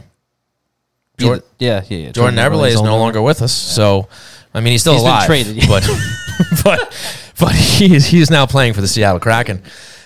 Uh, eleven, I think, is possible. Where did he wear eleven previously? Did he because he did he wear it with New Jersey Uh, no, Or was he always he, nine? No, he think he wore New- or maybe with Team USA? maybe. Maybe because I, I guess I have to ask why Mel you would you would you know focus in on number eleven. That leads me. Did to he believe wear that it in maybe he- Minnesota? Are we that dumb? we could be. I mean, let's be honest. I mean, I I barely watch Western Conference hockey these days, especially since the bubble season. Uh, Parise's. Oh my God, we are idiots, but Yep, for a different he- reason. He wore it in uh, in Oh, Minnesota. All right, you know we got to shut the show down. We just got to wrap it up permanently. Thank you, Mel. Zach Parise's father wore number eleven. And I guess in our defense, neither one of us were around when that happened. That's true, I'm, but we should, I'm going to fall on that defense. We should have known Of that. course, we should have known us. that. We're stupid. So with, We're- with we're that in worse. mind, We're gonna end the show here, and then uh, probably never come back now after that embarrassing moment. yeah, we're done. Brought we're to you by Tie Technology, RJ Daniels, and Blue Line just Deli. texted me. They said they're out. Yeah, they want their money back. Um, so I would say actually, Mel, with with that coming to light, I would say hundred percent. I would be surprised if he didn't wear number eleven. Now that you mentioned that, but I'm glad we were able to clear that up, and, and hopefully all the elder uh, members of the fan base can have a good laugh at our expense and, and ridicule us. I feel like that happens. Give us the business. Give I us the business. that happens a lot. That's fine. Yeah. So that happens a yes, yes, we we agree. They they both we both think that he's going to wear number eleven. What's Uh, next? Uh, Mel Armenia, I believe it was. Also Wow, taking asked- charge tonight. Yeah. Uh, who is winning each division this year? Hmm. I will leave that to you to answer. The New York Islanders are going to win the Metro. You're out of your mind. I don't think so. I think Carolina wins this year. I think Carolina should have kept their goalies. Well, yes, I think everyone thinks I Carolina think should keep that their was goalies. that is still completely baffling to me. I don't understand that at all. Don Waddell, he's a well-respected GM in the NHL. I guess he might have had good reason for unloading those guys, but they they played the goalie carousel for a few years. They they couldn't. They never had that starter. They finally got it in that young dude last year. I'm not even going to pretend I know how to say his name. Nice. Starts with an N, and he was young, and he was good. Nice. But he's no longer there. Don't understand why. And Mrazek went up to Toronto. They did a swap. And Freddie Andersen comes down from Toronto. Mrazek goes up to Toronto. And they got Ra- uh, Antti Raanta, right? Raanta from, I don't even remember where he came from. But Raanta, he used to play in Arizona. He played for the Rangers. But yeah. Played everywhere. I think I think the Islanders can win the Metro unless they do do their typical seemingly annual Barry Trotz foot off the gas thing I think they're getting ready for the playoffs. So if that happens, I- I'll say this: they're gonna, they're probably gonna be battling for it throughout the year, and I guess it's up to them whether or not they hang on to keep it. I think that's the way it's gonna go. I think a healthy Islanders team in that Metro now has a very good chance of winning the division. I mean, look, I think Washington's you know kind of heading downwards a little bit. That that team is aging. You have Pittsburgh also aging a bit. Uh, they still have a, a goaltender situation that isn't that ideal. Right. So I'm, I'm not too afraid of Pittsburgh as far as that goes. The Rangers aren't there yet. The Devils certainly aren't there yet. Columbus is a complete tire fire. And, well, Philadelphia. Philadelphia, I think they'll they're going to be in the in that like you know the the playoff cusp, right? They're going to be battling with the Rangers and battling with I guess potential wild card teams over in the Atlantic Division, Right. You know, but I think as far as well, look, they they actually improved on defense to their credit, so maybe they'll be a little bit better. I still don't know if they're going to fight for the division, but I think the Metro is is there for the Islanders. Cool. The Atlantic Division, I mean, yes, Tampa lost basically all their sandpaper, literally like what their entire third line or whatever it was, or Right. middle line. Um, they're obviously going to be there. They have so many superstars in that team. So I think that's a battle between Tampa and Florida. Toronto's going to be that in that third playoff spot. Whether it's for the division or not, I don't know. I don't think so. I don't think Toronto's taking that division. Um, you know, Montreal, they just went to the Cup final. I don't think they nearly replicate what they did. I there. don't- That I was a magical run for them. Yeah, All the that's what credit in happens the when you world. play everyone but uh, the best team in hockey. Yeah, I just look. uh, You can't take it away. I mean, any any other No, no, no, I'm fan not- of an NHL I'm team not- would be insanely jealous of going I'm to the Stanley Cup not Finals. taking it away, but let's be realistic. And Shea Weber's done, right? Isn't he done? Oh, I forgot about that. Right? I think so. I mean, if he's gone, that's I mean, that's a team that you kind of was wondering how they even got there to begin with. And then if he goes, I mean, look, Carey Price is always going to give you a chance to win. We, we learned that very clearly during these playoffs. But I don't think Montreal, man, Montreal might not even make the playoffs after making the Stanley Cup Finals. To be honest, because you look at those other teams, you That's look what at happens when you play the same five other teams and six teams. Sorry, sorry, Right. Canada, six teams in a division that's awful. yeah. I mean, it wasn't a strong division. It really wasn't. It's it's like the it's like the team that goes like five and ten, uh, five and eleven in, in football and somehow makes the playoffs because they play a, in a terrible division and then they somehow make it to the championship game. I agree with that. I agree with that. So there, there's your there's your Atlantic Sorry, Division breakdown. And now, now out west, about seven minutes after admitting that I barely watch Western Conference hockey, Yes, do it. but I still do keep an eye on what happens over there. So Pacific Division, you got Seattle joining the fray over there. That's going to be a couple more wins for the teams in that division. Not to say that I think Seattle's going to be terrible, yeah, but uh, that's Vegas. That's Vegas's division. Vegas. And then you got the Central Division, Rado, right? Colorado. Arizona, Chicago, Colorado, Dallas, Minnesota, Nashville, St. Louis. Chicago's going to be better this year. Chicago's, Where do you think Seattle? I'm sorry to go back to the other division, but where do you think Seattle ends up? I think Seattle doesn't have a prayer of doing what Vegas did, I agree. Okay, but I do think that they could challenge for a wild card. I don't think they're going to be awful. I think there's teams in this league that are going to be better than. I mean, some of them are easier to mention than others, like Arizona, Right. Buffalo, perhaps Ottawa. well, Arizona's getting punted out of their stadium next year after this year. Yeah, that's that's a bad scene. That is a bad scene. I mean, you kind of wonder if that's kind of going along with, you know, all. I mean, look, they they've already packed it in. I mean, they're just going through the motions this season. I mean, they took on Andrew Ladd for crying out loud. They're taking everybody's bad contracts. We've been joking about that Yeah. all summer.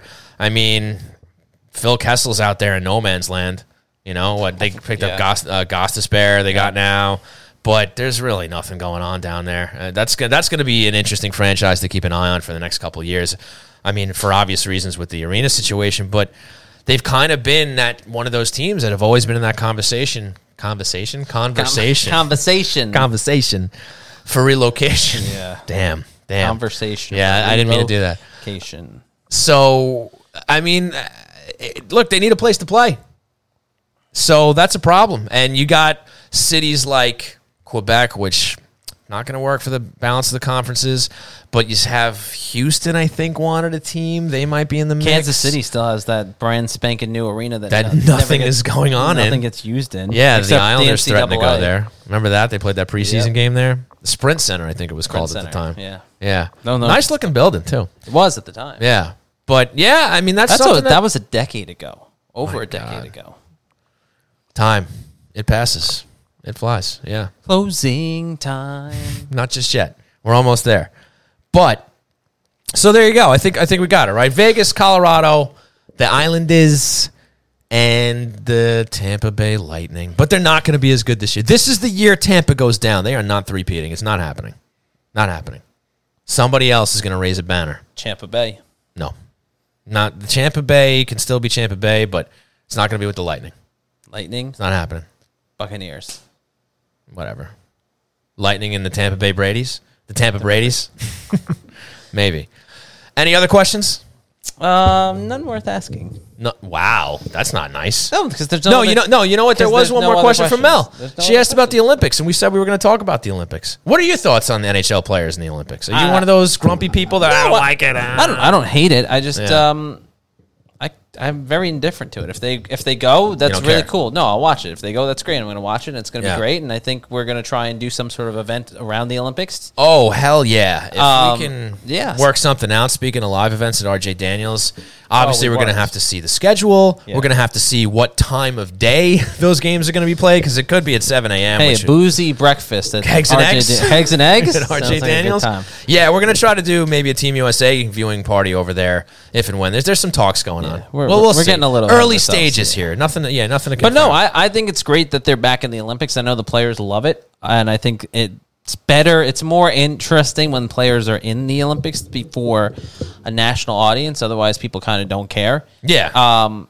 but at Yeah. the same time, if the NHL didn't go to the Olympics, I could care less too. I, then you're just watching regular season. You're just a very apathetic individual, well. generally It just speaking. it, it just does nothing. It doesn't make me more or less want to watch the games. I, I mean, it does for me. Like I, I am a full endorser of the NHL players going to the to the Olympics. I'm, And- I'm going to watch it out of professional necessity. Mm-hmm. If I didn't have to do that, I don't know if I'd watch the Olympic hockey. Well, that's fair and that's fine. But I just love the best on best tournament. Like this is the opportunity, an opportunity to see all the best players in the world. we see that every year.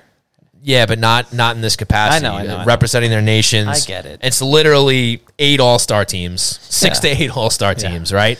Going to battle, And, and, then like uh, and then like Switzerland or something like that. One team, Switzerland. one team Hey, that gets in. Switzerland has come a long way, pal. no, no, I wasn't even insulting Switzerland. I just couldn't think of a of a of like that lower tier team that makes it every That's- year. Right. Well, that's always China this year because they're hosting, Oh, and God, they're they're going to get get run housed. over. Housed. That's and they're they're in um USA and Canada's division. Oh god, they're gonna get murdered.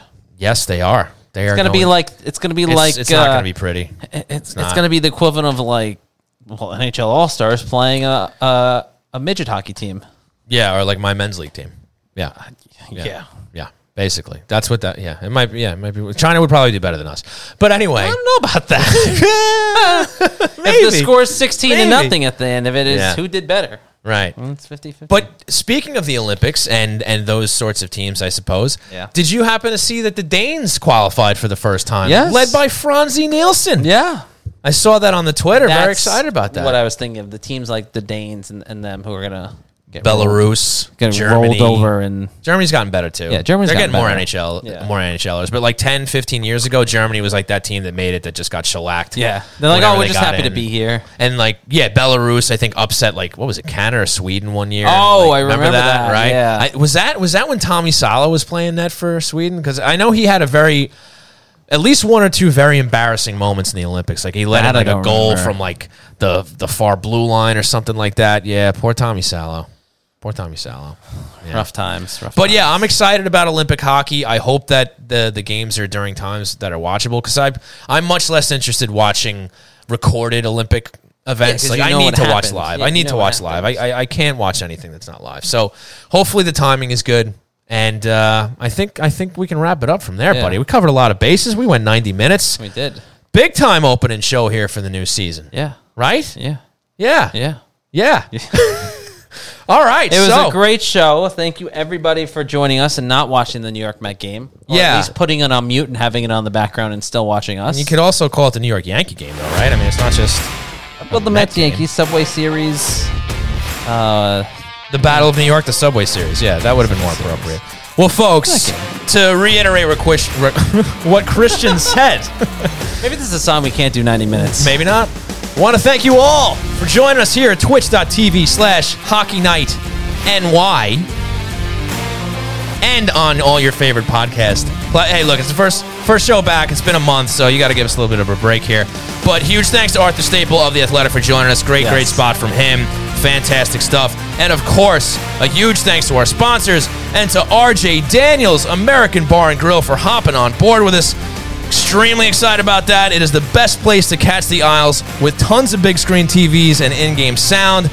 Don't just go for the Isles. They have live music, comedy nights, trivia, a great late night bar scene. They have it all. RJ Daniels, American Bar and Grill. Thanks a lot for hopping on with us, guys. Woo! Blue Line Deli and Bagels located at 719 West Jericho Turnpike in Huntington. Donnie, thanks for hanging out with us tonight. Awesome stuff. Official partner of the New York Islanders and the greatest deli around. And folks, when you set foot in UBS Arena this season, they're going to be front and center. You walk up that escalator, Blue Line Deli and Bagels, UBS Arena location will be there.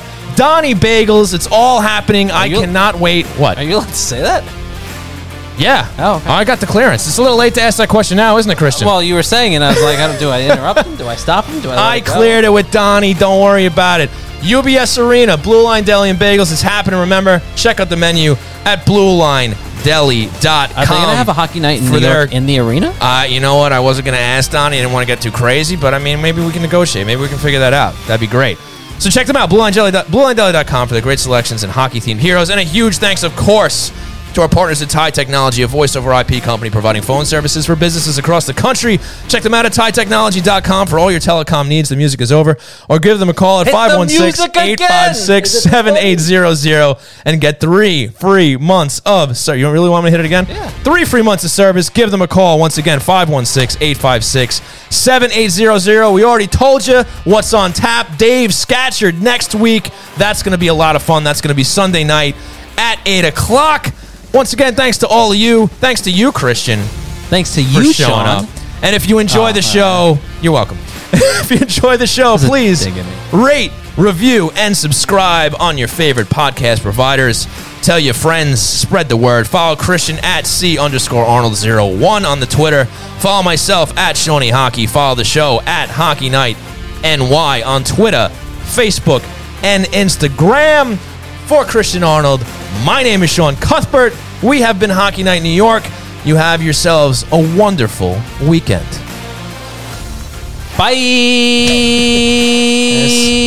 Christian's awful signature sign off. Take care, guys. Thank you. Tommy said, wait, don't say it. We're still on the air, bro. I know. I know. I'm, I'm having a laugh with anybody who might be lingering. Lingers. Lingering. Don't linger. Loitering. Bye.